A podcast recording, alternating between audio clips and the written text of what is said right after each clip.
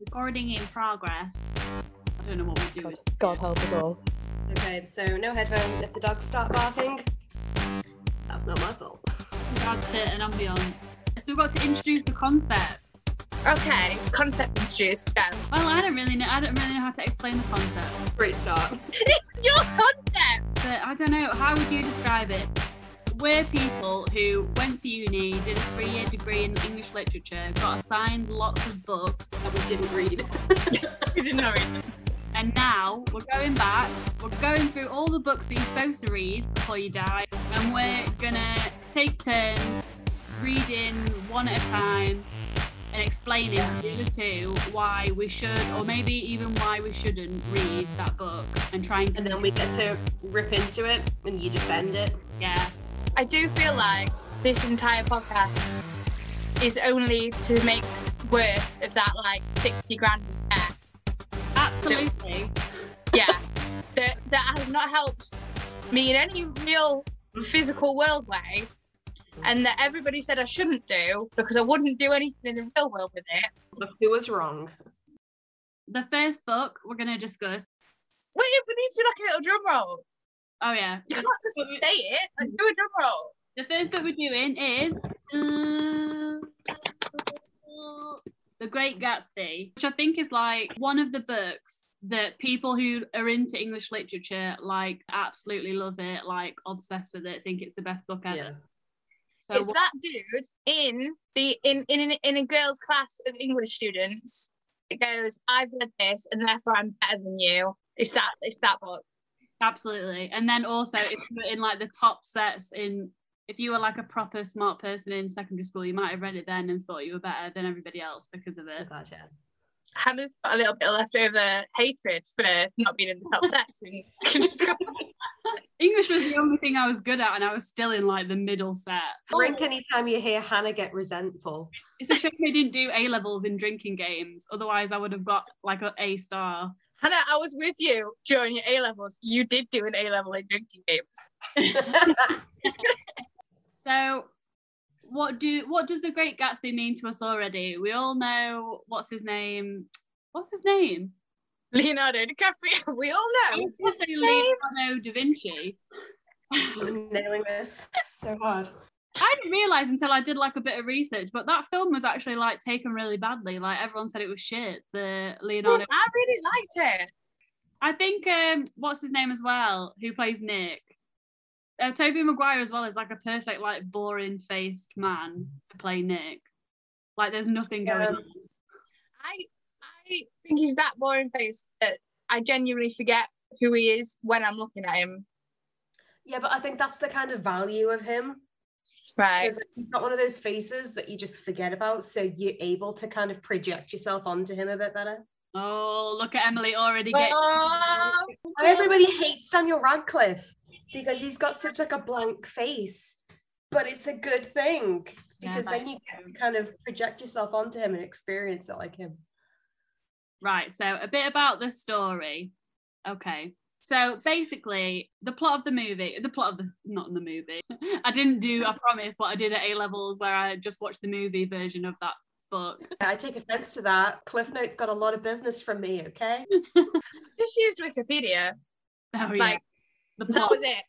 Right, so bearing in mind that I read this last week and Mhm. maybe my brain's not as fresh with it, but this is the plot summary of The Great Gatsby, basically, without giving any spoilers and stuff. This bit just had to be recorded separately because when I heard it back, it was absolute nonsense. Nick Carraway, an Ivy League man looking to start a career in the bonds business, moves from the Midwest to Long Island, next door to rich playboy Jay Gatsby. Across the water, Nick's cousin Daisy lives, who Nick discovers is a long lost love of Gatsby and his motivation for getting rich. However, Daisy has a knobhead husband, Tom, who has his own bit on the side, Myrtle. Nick kind of becomes accustomed to the parties and the affairs, even trying to get Daisy and Gatsby reunited despite her husband. Of course, all of this comes to a tragic end. It's a story about the American dream, the hollowness of the upper class, and the futility of trying to reclaim the past. Well, you've not really sold it. It sounds like dramatic version of Made in Chelsea. Well, that's why I've got three key points why you should read Great Gatsby. So point number one, it's got basically everything that like a good, sexy ITV drama has got. Right, right. Okay. No, sorry. No, no, no, no, no. no such thing as a sexy Yeah, ITV Getting drama. into this again. I no need to thing. know what your idea of a sexy ITV drama is because I feel like it It's is not the same as everybody else's. I don't know whether it's like, you know, when you like I remember watching ITV dramas in the heyday with my mum sat next to me. And I remember them being very sexy then when like I was having to like look away and like walk out the room whenever someone was shagging oh, someone. Oh, But you, got- when you when you suddenly offer to go make everybody a cup of tea because somebody's butt's come out, and you're like, yeah. So without giving too much away, The Great Gatsby has a lot of the same things that a good sexy ITV drama has. Like no, no. Channel Four. See, at least just say Channel Four. Like, Okay. I think he's not sexy. I'm trying to think like, you know, like uh like Dr. Foster where like everybody's BBC One. Yeah, like oh, I don't know my channel anymore. I'm sure it's BBC One. ITV's for like old people and game shows and It's that kind of vibe where like everybody's sleeping with everybody, it's loads of big sexy parties, everyone's getting involved in illegal activities. So yeah, my point is basically rather than going on what is on ITV at nine o'clock, I know we've disputed this point that ITV has any good dramas, but I'll die on this hill. There is some television still left on ITV. die on that hill, it's fine. this is shit. That's such a shit hill to die on. of all the hills to die on, ITV is sexy is not it. Even the History Channel's better. Come on. Okay, so I've not won you over with my first point, but Mm-mm. we move. So my second point is it's got lots of depth. It's got lots of layers like an onion. There's lots of interesting. Right. Again, you sat. It just makes me think of Shrek. I can't get over it. Well, think of it like layers of a cake then instead of layers of an onion. So you can hone all the skills that you learned in A level or university English literature. You can dig out all those little depths. For Like example- phallic imagery. I hated phallic imagery. Everything was phallic imagery. Did you have one of those teachers as well that always found it? oh yeah, Everyone was actively saying, stop it. Yeah, like it's sometimes sometimes a hole's just a hole. You know what I mean? It's just there because holes exist. So basically, yeah, there's lots you can read into it. There's a billion trillion interpretations on what the green light means. Surely that one's obvious. It's just like the grass is greener over the other side. You would think so, but there are a lot of different interpretations. yeah, there's like a lot of yearning and longing there. How is yearning and longing green? What colour would you say? Well, you connect it to money, and money's like a big thing in this story, I think. Like, Absolutely. And then Yeah. the theme is like Nick. He, at the beginning, you might think he's a good person, like a just nice guy, but then he just keeps telling you over and over again that he is a nice guy, which is like the first thing that you do if you're like not a great person. So there's lots to read in with the character of Nick as well. all nice guys finish last. Hot take, Nick's an incel. yeah. See, that's another thing we could read into it. I always thought it was like obviously not read the film, not not read the film, Not not read the the book, film. not watched the film. I always thought it was like you know that thing in Fight Club where it's him but it's not him. Oh, you thought it And was like, like- a Dr. Jekyll, Mr. Hyde type thing? I thought it was like he was him but he wasn't him, but it was him No. before. No, No. is it like two straight up different people?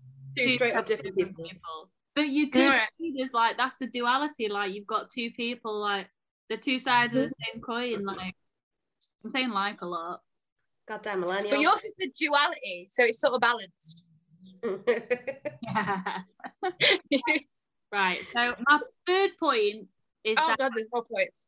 this is my third and final point, and I think the most compelling point. Go ahead. It remains relevant. We are literally going into a second roaring twenties. So literally in the 1920s in America, when this was set, they were going through like some kind of plague, and people were being vaccinated. People were coming back from Some kind of plague. the Spanish flu, you mean? and everybody was coming back. from Spain, everybody was like coming back from war. They were like, "Oh my god, this has been such a hard couple of years. Let's just get absolutely trashed and like, have a good time." And that's where we're at now. We've been in lockdown for however long, and we're all gonna get vaxxed up. We're gonna go partying, and we're gonna literally have a second roaring twenties. Playing devil's advocate here. Maybe we should read the book after we're all vaxxed up and when we're about to go get hammered and stuff. That's a very good point, Abby. But then there's also lots of lessons that you can learn also from the book. Go on then. What have you learned? Okay, so some lessons that I learned from the Teacher, book. senpai. like don't drive when you're really emotional maybe don't go all in on a girl that you don't actually know very well especially if she's married to like a proper nutter Okay, as a member of the queer community, I resent that. Money can't buy you love but it can buy you a big fat mansion that you can have parties in so maybe just settle for that instead I mean, I'll do the same thing. Yeah, it feels like they're very similar, well, and one would make life more enjoyable than the other. yeah Yeah. definitely but definitely like there's loads of valuable lessons that you can learn from it also Cool, cool. Problem I have with reading this particular book is that you don't get to look at Leonardo DiCaprio's face when you That's read. there's a really simple Look. um, solution to that. What Mhm. you do is you print out a picture of his face and then you stick it out, like sticking out of the book, like, like a Right. little bookmark. You just put his face there. But also, Yeah. Leonardo Audio. DiCaprio is like a little knob as well. Like in the most recent years, like he's just been a little creep into going out with eighteen-year-olds on his yacht just because he can. He's getting old now. Very Love him. And again, they gave Drake a, a whole like award last week, so who gives a shit? Yeah. No one, no one gives a shit. I feel like that year's firmly established. Last year's firmly established that. If anything, I had less faith in humanity than I did before, and it was it was a low bar before. So maybe we are like Gatsby after all. Yeah, maybe we are.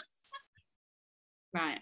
So before you make any decisions about whether you're going to read it or not read it, I think something my like fa- like final little point is that this is a relevant time to be talking about Great Gatsby because their like copyright came up this year. So now you know like it's not just big studios making big sexy Leonardo DiCaprio movies Mhm. literally anybody can take the story of Gatsby and adapt it however they want.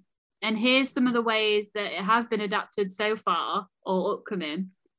So, you know, you want to read the book before you read all the adaptations of it. Otherwise, you're just not going to get the context and the enjoyment from it.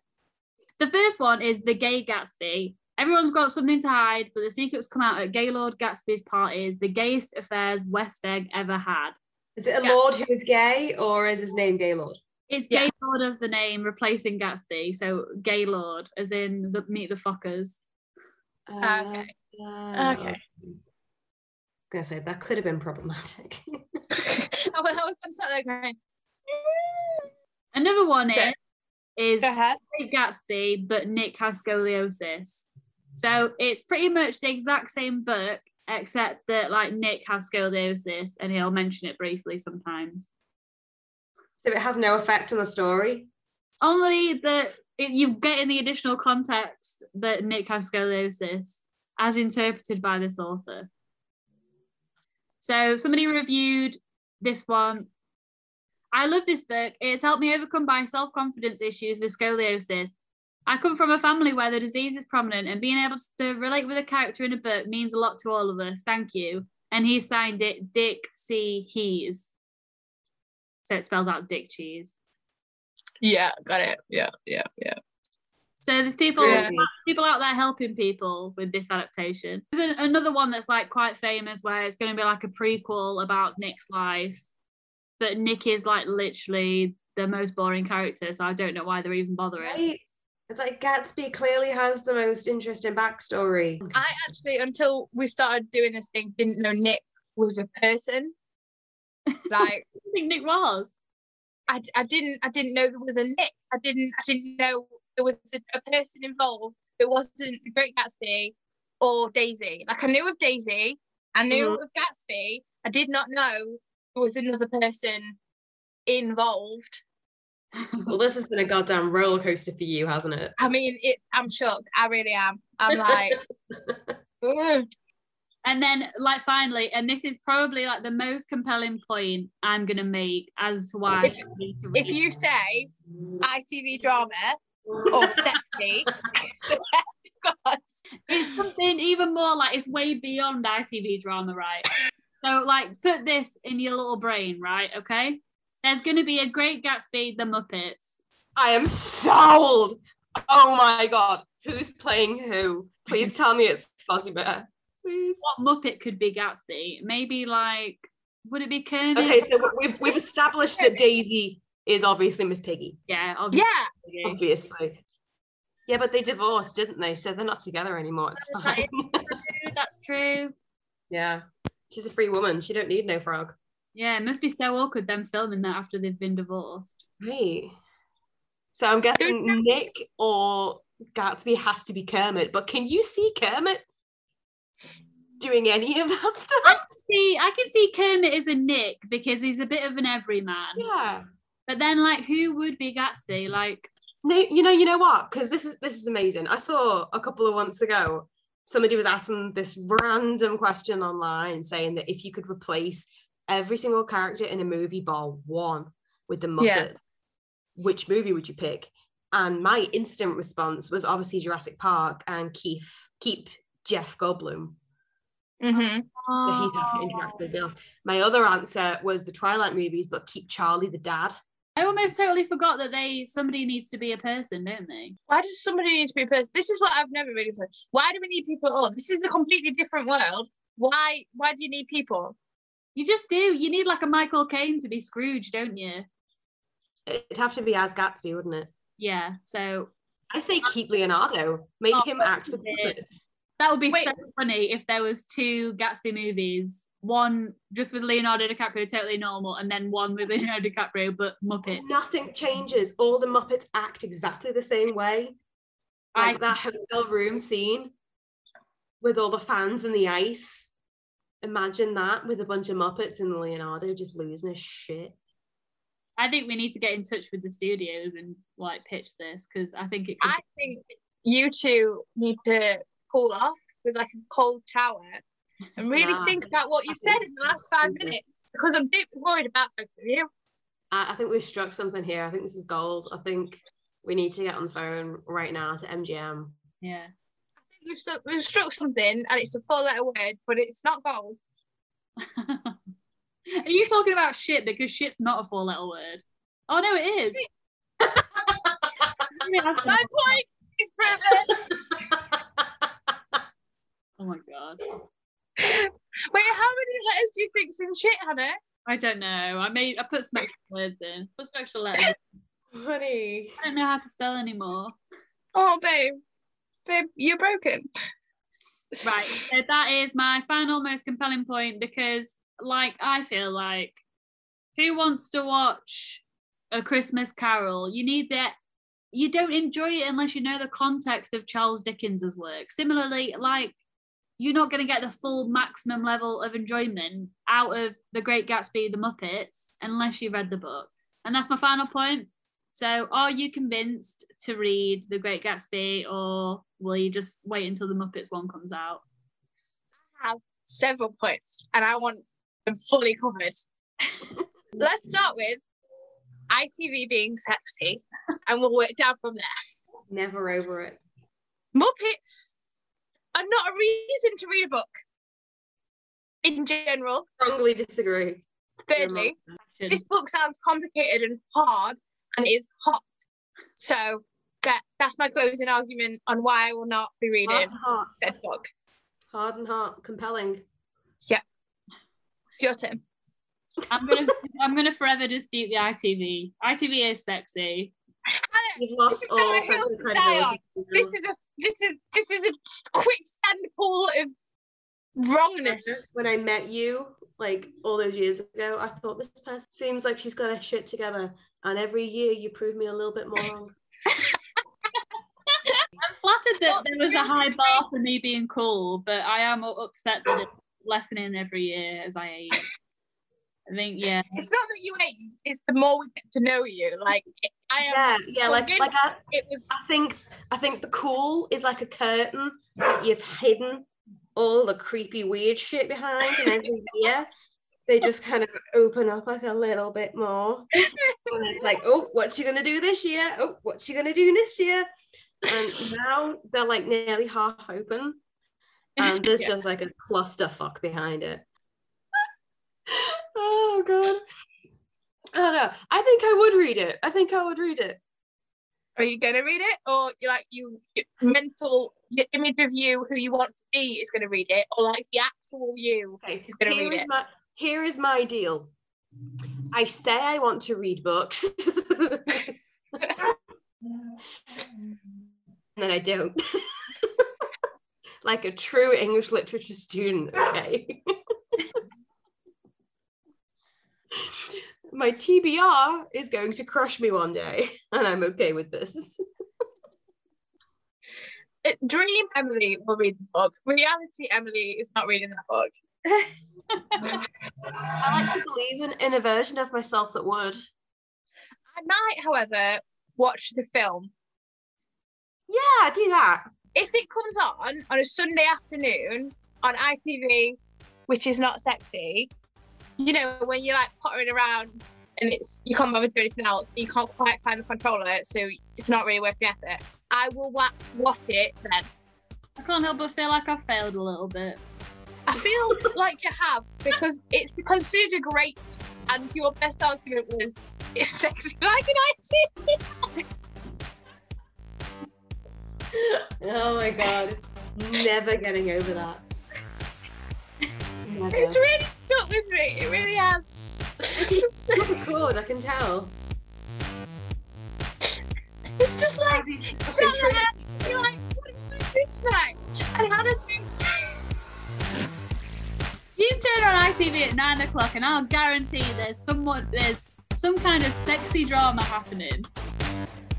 Thank you for listening all the way to the end. If you have any feedback, please let us know. And if you'd like to read along, the next episode we're going to do is about 1984 by George Orwell. Thank you.